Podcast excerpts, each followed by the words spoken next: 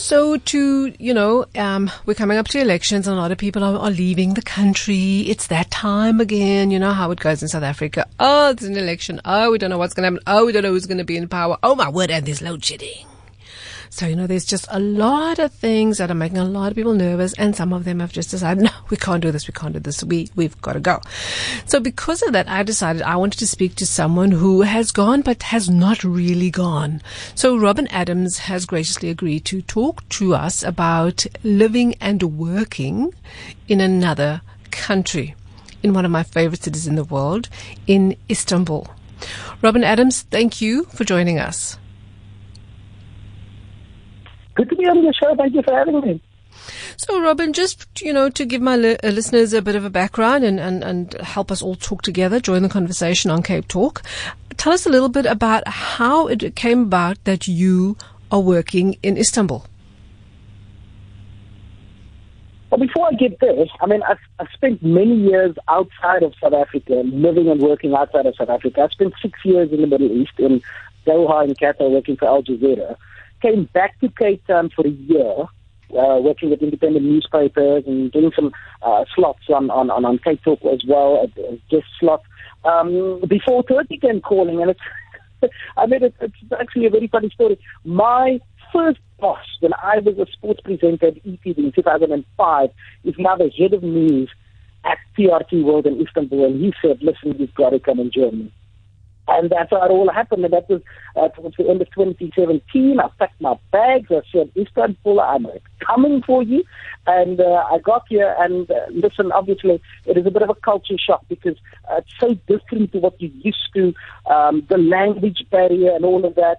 Admin is quite difficult. It's not always easy to settle into a new place but it's just been an absolutely incredible experience.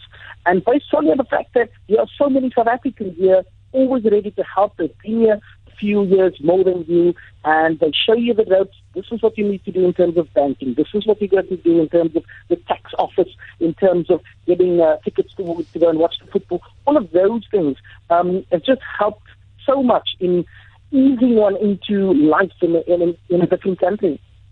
So you say that um, the language barrier is is a bit of a thing. So I'm going to sidestep quickly and ask you, how was the language barrier uh, when you were at Al Jazeera? Did you learn any Arabic?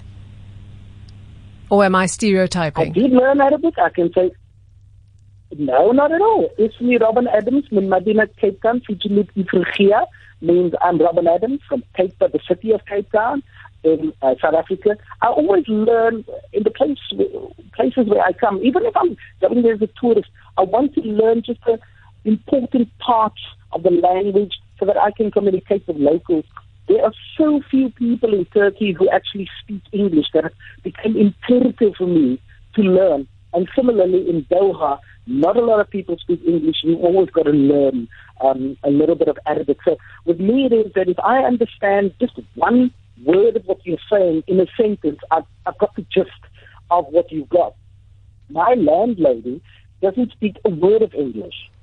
Right? Wow. And my Turkish isn't very good, so we do Google Translate and we record on the phone, and that's how we have conversations, and that's how I learn as well. So yeah, the language barrier is very challenging, but it's a work in progress.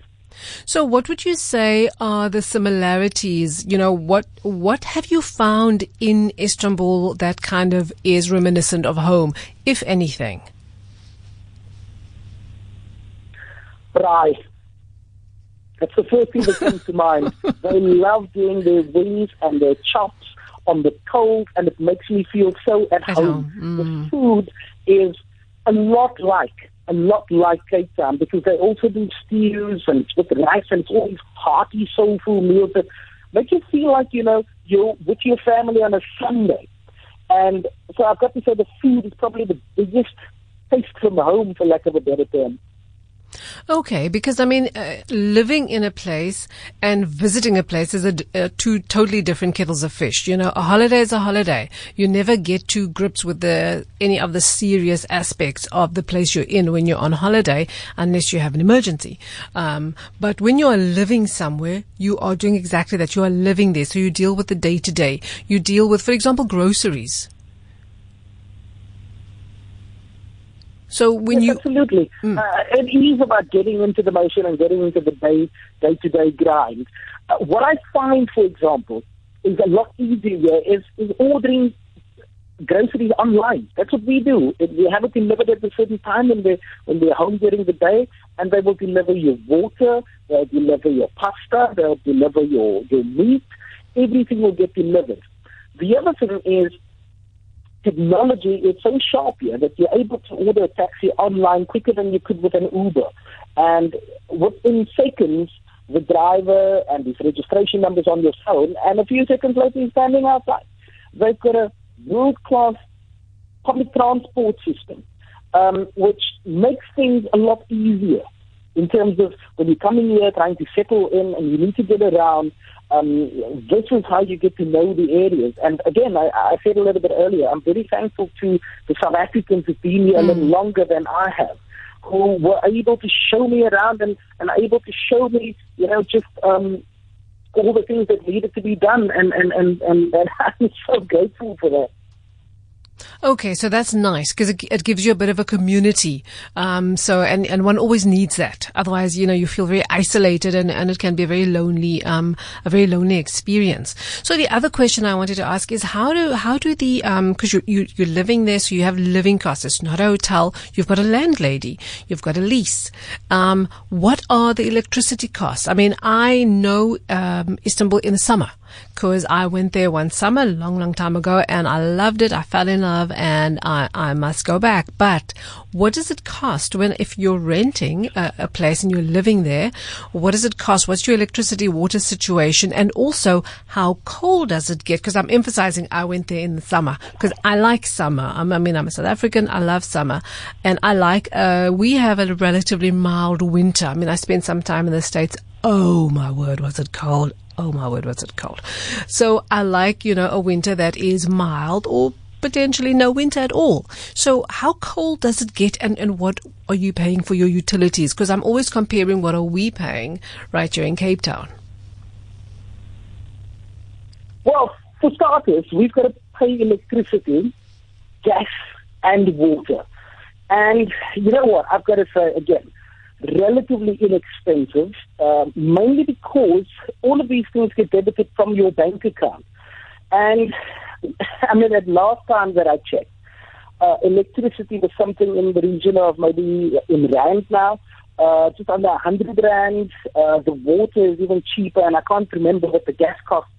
But amenities costs, you're looking at anywhere between 200 and 250 rand a month, which is a lot cheaper than surviving in a place like South Africa. Now, you were talking about the weather, for example, and, and this is where the gas, um, you know, uh, is so crucial.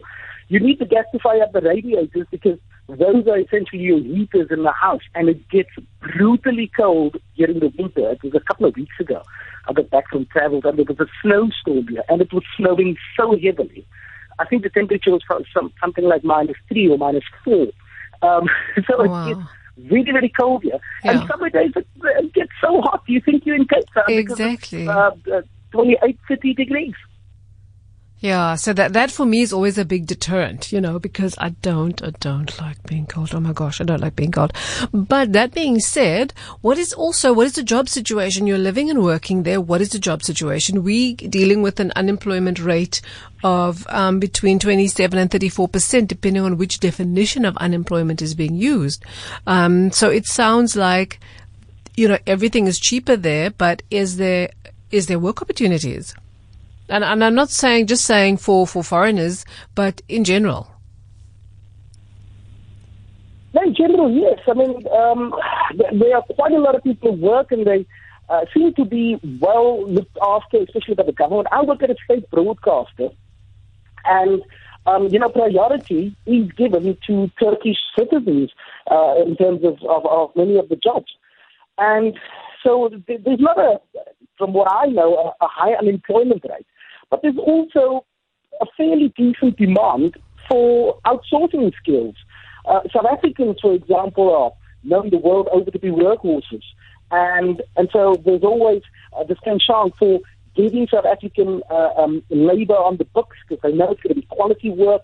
Um, probably that's why we so many South Africans in the TRT world newsroom. But There's a lot of um, farmers working and living in Turkey. And that's because the government knows that a lot of these skills they're going to have to import. Okay, wow. So that's that's a, a, very interesting and very different situation to what we have here. I mean, with the, with the job situation being what it is.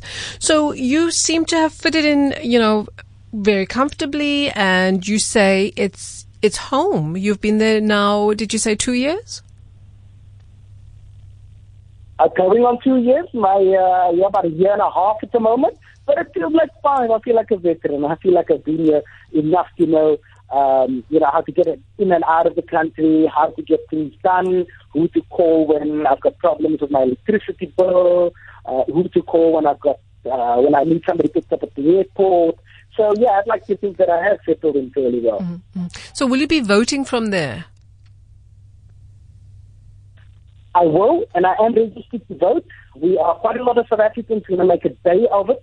We are meant to vote on the 27th of April which is a Saturday. I'm off on a Saturday. Um, and so we're all, some of the other newsroom staff are not, so they have to take the day off. We are only able to vote where the diplomatic mission is, and that's in the capital city, Ankara. Now, Ankara is a one hour flight away from Istanbul, and this is why it now becomes a road trip that everybody's right. each other up. We meet at the airport, we fly through for the day, go and make our exodus, do our country duty, spend the day there and then come back later in the afternoon.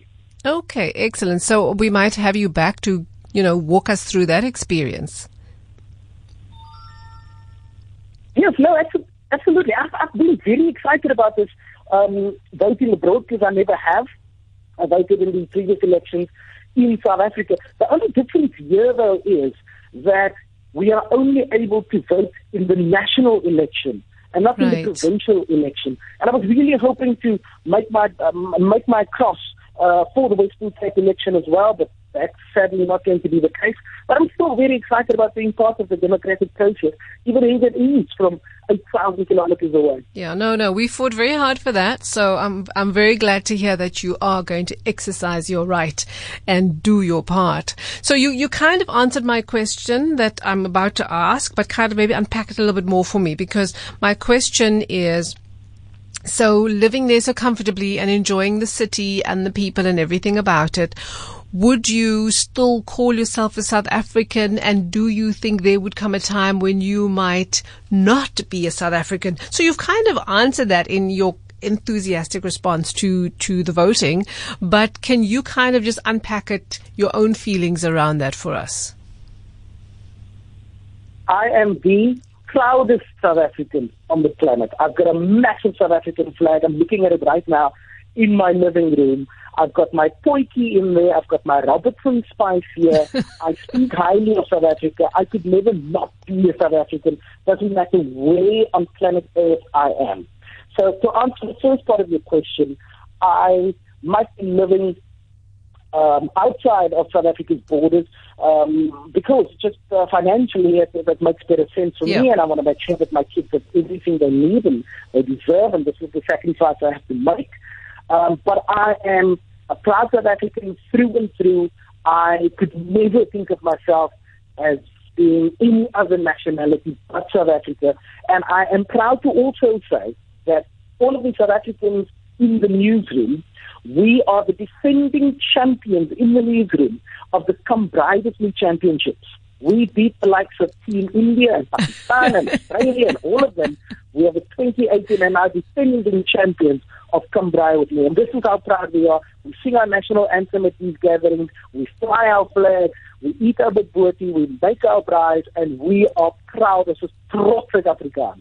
So my last question, and sport is not my strong suit. It's your strong suit. So if I get this wrong, just, just work with me because you'll know where I'm going.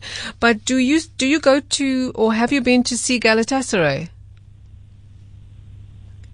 I haven't, but I'm a Besiktas uh, man through and through. You know, there are four big uh, Istanbul clubs. Başakşehir, Galatasaray, Fenerbahce, and Besiktas. I live in the Besiktas municipality, and that's the team I support. I have a season ticket to go and watch them, though I've never been able to go yet because I've been traveling so much. But they are all of those teams are so well supported. And on match day, I was close to the stadium when there was an Istanbul derby. And I can tell you, these guys, you can feel the passion when they start cheering and like those flings. And man, it is just a different experience altogether. So my father was actually a very well-known uh, soccer player in his day. Mm-hmm, mm-hmm.